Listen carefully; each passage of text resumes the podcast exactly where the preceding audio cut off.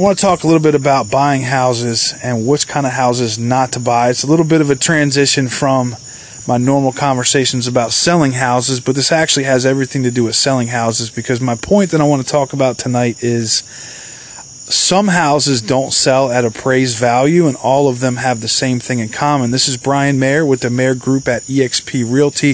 If you want to find out how much your home is worth or find out how we sell houses for more money, check out HomeSellingAdvice.net.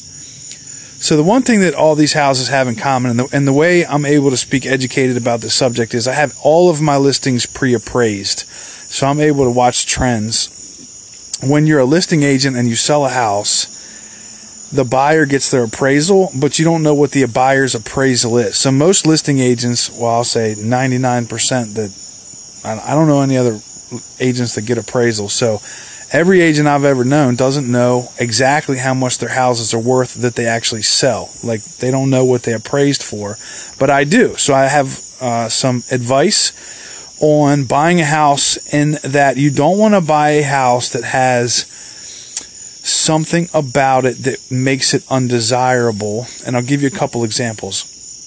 I'm selling a house right now that has no yard. The square footage of the lot is like 1/4 acre, but there's none of it is a yard. It's just wooded, and it's in a nice neighborhood that has yards. It's not like this is like down some dirt gravel driveway in the woods. This is like everyone has a yard except for this guy, and his house is turned to the side, and it's on a shared driveway. So strike three, it's not selling at appraisal. We're currently $15,000 under appraisal, and it's probably going to need to go below that in order to sell. And it's because on paper, it's got a certain square footage, a certain level of niceness to it. It's got all granite countertops, stainless appliances, hardwood floors, beautiful home. But the fact that it has no yard turns a 4-bedroom house into a little bit of a problem, because most people are going to have kids, and kids want to be outside. And if there's no yard, that's a problem. So the shared driveway is, and that's just a vanity thing where you pull up and there's, it's kind of ugly, and you're pulling up to the side of a house, and all that stuff factors into it.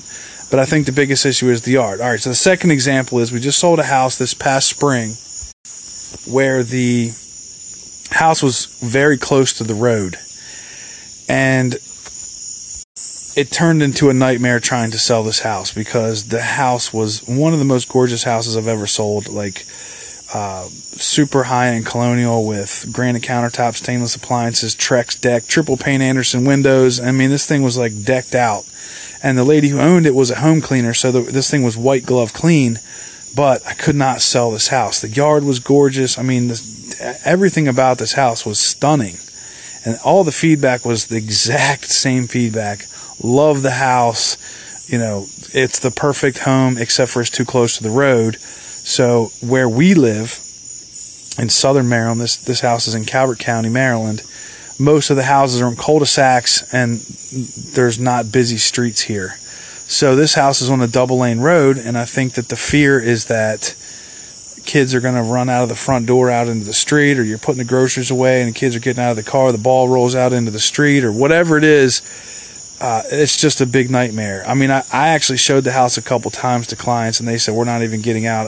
I'm not doing this. My kids aren't getting run over here. So it was just like, oh my gosh. So in these situations, the people that bought the house were getting a good deal because it was cheap at the time. It was like, oh, we can get all this house and we don't care about this little problem. That's okay until you go to sell it. You got to really be strategic when you're buying a house and think through when you're going to sell, unless you plan on dying in the home, which, definitely is the case. But the thing that happens a lot of times, people will rationalize this issue. The driveway is on a very steep hill, and, everyone's like, well, what are we going to do when it snows? Well, we'll just get a snowblower, blah, blah, blah, until you, slide down the hill into your house or something, right?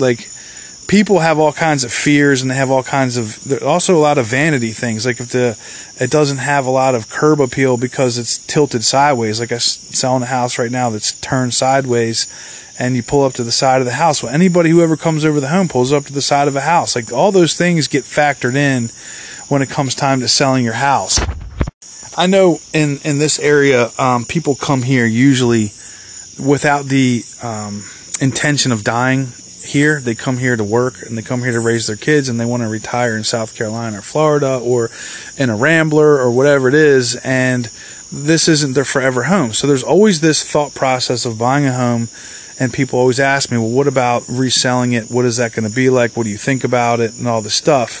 So in order to be able to be strategic about that, you need to really think about what are the things that are going to be deal breakers for a buyer. And you can't let your own judgment get into that. You can't say, oh, well, it doesn't bother me. Like, these people kept telling me, that the ones that were close to the road, oh, well, we got these upgraded windows, come in here and shut all the doors, and you can't even hear the road noise. I mean, yeah, you can until a Harley drives by, or a diesel truck or whatever. I mean, we're 50 feet from the road, and a Harley drives by at 10 o'clock at night. Guess what? Everybody's waking up. But that's, again, not even the biggest issue.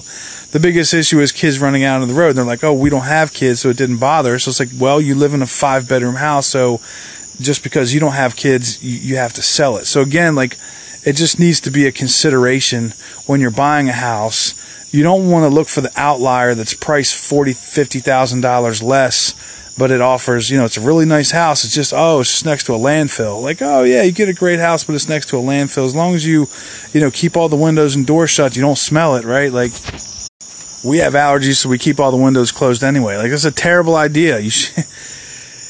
When you're picking out a house, just make sure that you have the end in mind and you're not talking yourself into any kind of rationalization that's going to prevent you from being able to sell your house for the most money. Now, if you're getting one heck of a deal and you know that it's underpriced and you're going to sell it for less than the appraised value and you're fine with it, that's fine. But I think most people tell themselves that it doesn't bother me, so it won't bother somebody else, until they go to sell it and they realize that, all the people that are willing to pay top dollar, it bothers. It just doesn't bother the people that are willing to buy it at a discount, which that's against the goal here. So I hope you found this helpful and informative. This is Brian Mayer with the Mayer Group at eXp Realty. If you want to find out how much your home is worth or find out how we sell houses for more money, check out HomeSellingAdvice.net.